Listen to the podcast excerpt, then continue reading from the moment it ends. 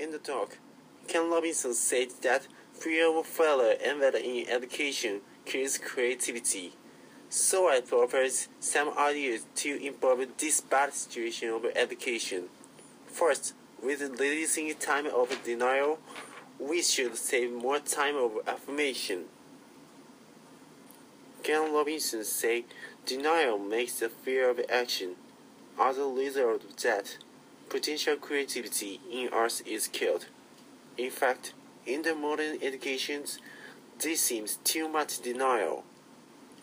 For example, most of the modern exam requires us to give what is called the only right answer set by teachers. If we give an answer different from the answer set by teachers, the answer would be denied. I think, though this is a typical denial. This way of education is not bad, but too much of the way of education seems to do harm to creativity. So we should save more time of subject, not requesting the only right answer.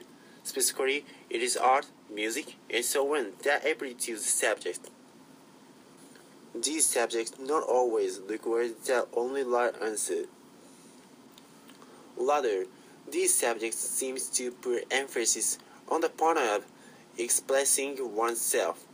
So basically, it can be said that these subjects don't deny us.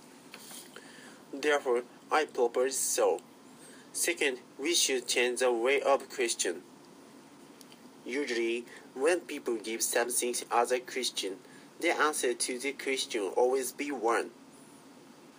For example, when a teacher gives a question of history, the teacher requires students to answer a word, such as Nobunaga Oda, Jury Revolution, World War II. However, the way of question can raise creativity. Just memorizing something don't lead to raise creativity. So, when we give something as a question, we should elaborate such a way to the extent you can, and divide the way of question.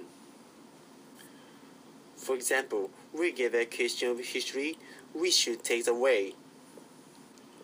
Why did the problem happen, and why was there a problem? Can you have an idea how the man came up with such a wonderful solutions? If you have solve that situation, what will do you take, and so on. The point of that is not requesting people to answer what they know, but requesting people to answer the question with what they know.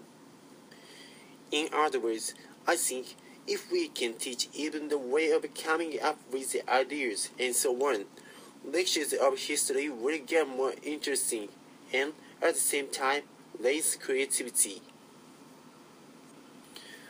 In short, only with just taking note of way of the question, we can raise creativity well.